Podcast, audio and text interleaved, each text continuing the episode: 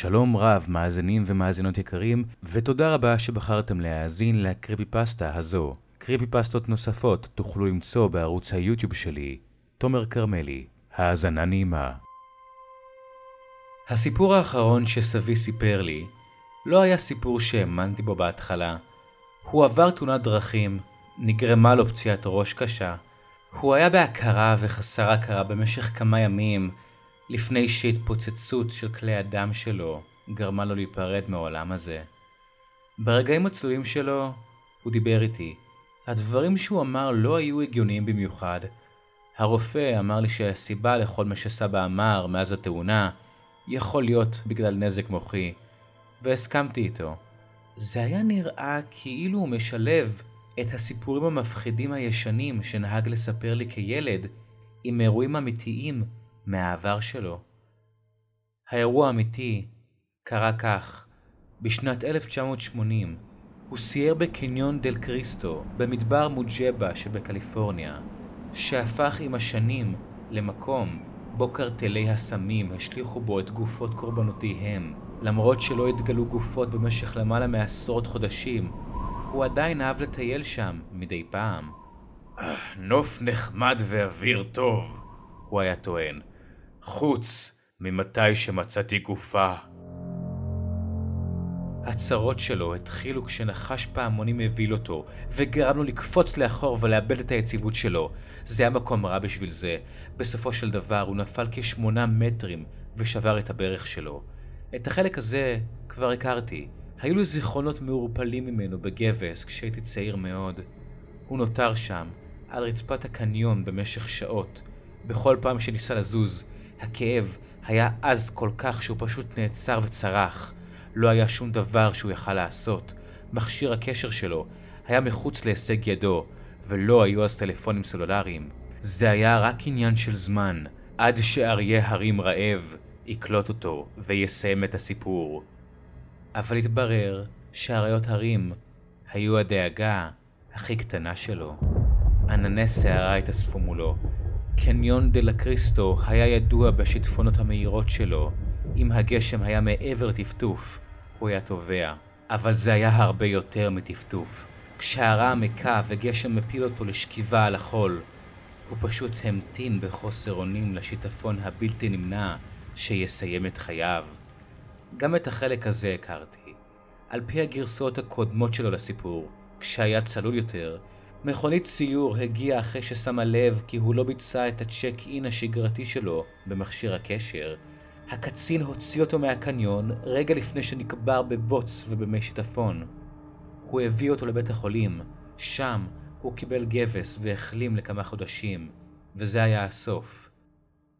אבל לאחרונה, כששכב גוסס, סבא שלי התעקש שבמשך כל השנים האלה הוא לא סיפר את הגרסה האמיתית של הסיפור. סבא שלי אמר שהוא נכנס לפאניקה באפר, מה שגרם לו להתעלף מעודף חמצן. כשהוא התעורר, הוא היה במה שנראה כמו מערה בצד הקניון, והיו שם אנשים אחרים איתו.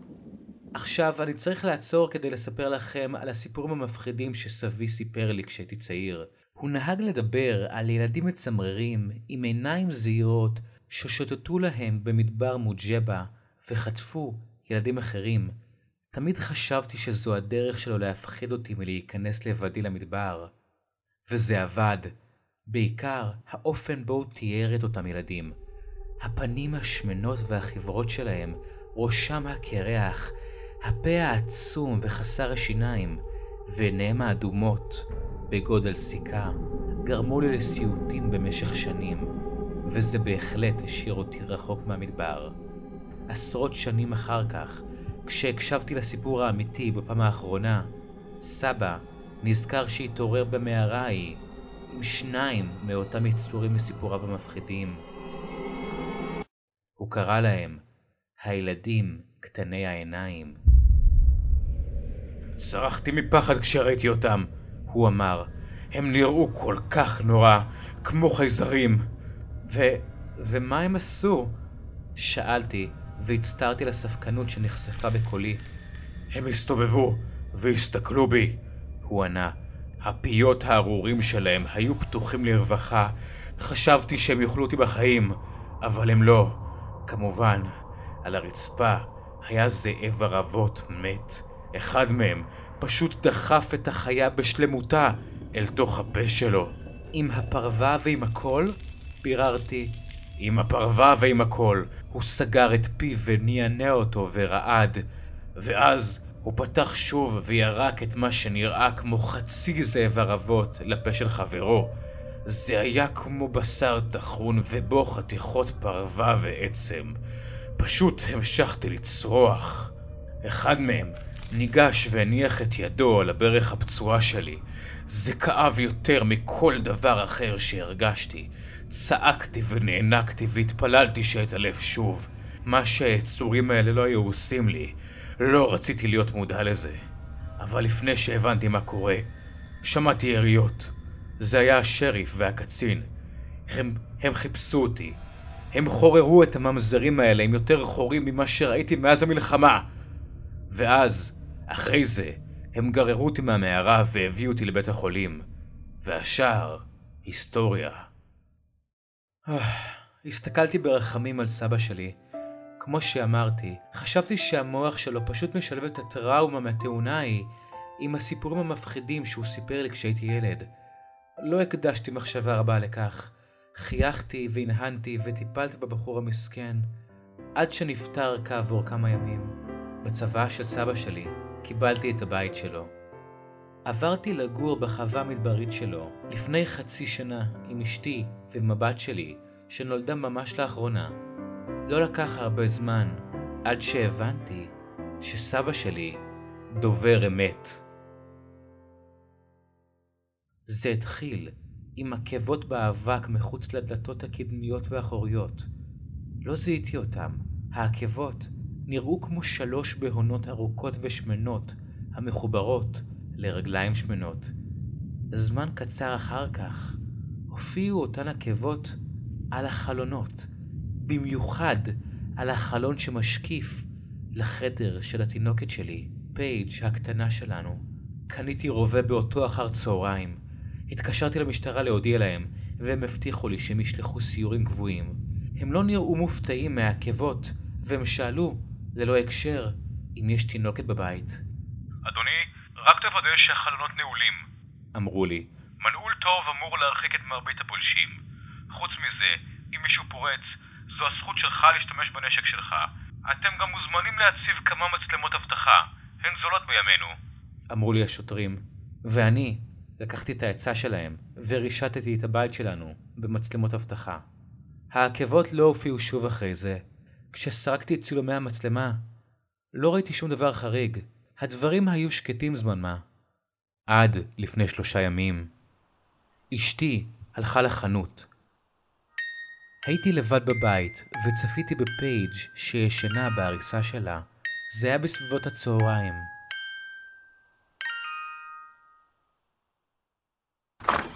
שמעתי לפתע את דלת הבית נפתחת, וקראתי לעברה. זה המהיר מותק. אשתי יצאה לחנות רק לפני עשרים דקות, ולוקח עשר דקות רק כדי להגיע לשם. אבל אשתי לא הגיבה. חשבתי שהיא יצאה מהבית כי שכחה משהו. אבל פתאום... פייג' התחילה לצרוח. פייג', מה לא בסדר? קראתי אליה. אה, היי אריקה, את יכולה לבדוק אותה? איש לא ענה, ופייג' המשיכה לצרוח. אה, אריקה? קמתי מהספה שלי ויצאתי למסדרון. היה בבית ריח מוזר ומעופש, כמעט כאילו אריקה דרכה על משהו בזמן שהייתה בחוץ.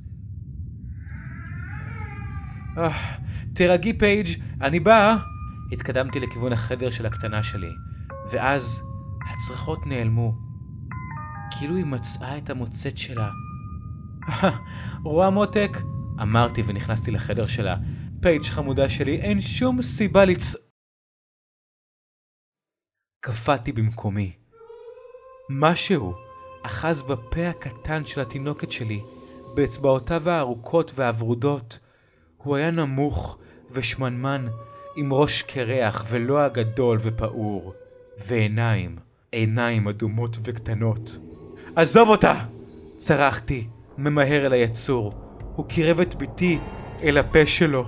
אחזתי ברגלה של פייג' ומשכתי אותו בחוזקה לעברי, ואז שמעתי קנק מחליק שהירך שלה נפרקה, אבל זה שחרר אותה. הצרחות שלה התחילו מחדש. אחזתי אותה קרוב לחזה ונסוגתי לאחור. עיניי לא זזות מהמפלצת שמולי. עיניו האדומות נעצו במבט. משהו קרה בפנים שלו.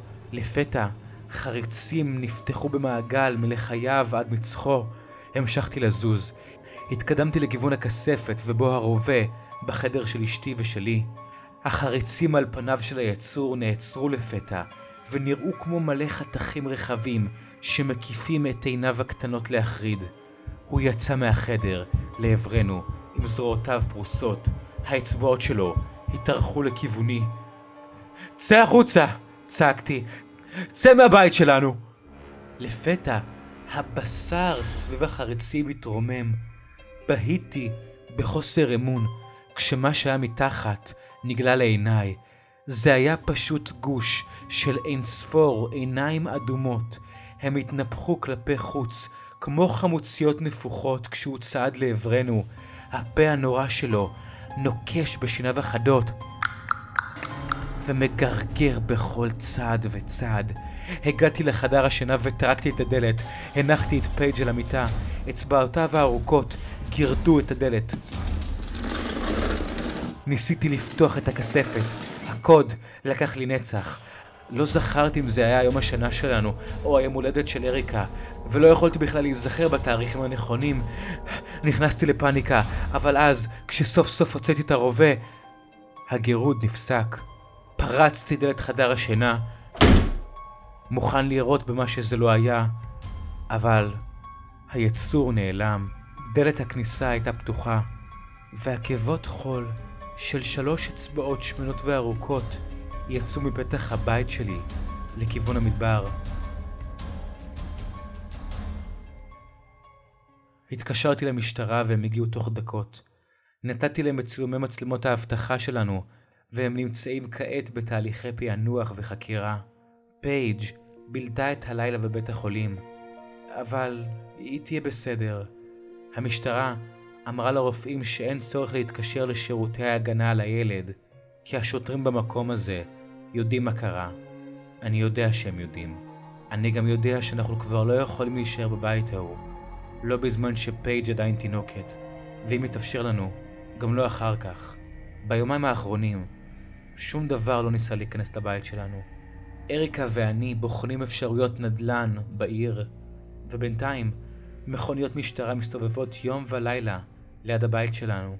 הדברים היו שקטים, ואני התפללתי, התפללתי שהפחדתי את הדברים האלה לתמיד. כמעט האמנתי שסיימתי איתם. עד היום בלילה, לפני שהלכתי לישון, עברתי ליד החדר של פייג' בדרך למיטה, ועל החלון שלה ראיתי תביעות פנים מחייכות, שנראה כאילו נוצרו ממש לפני רגע.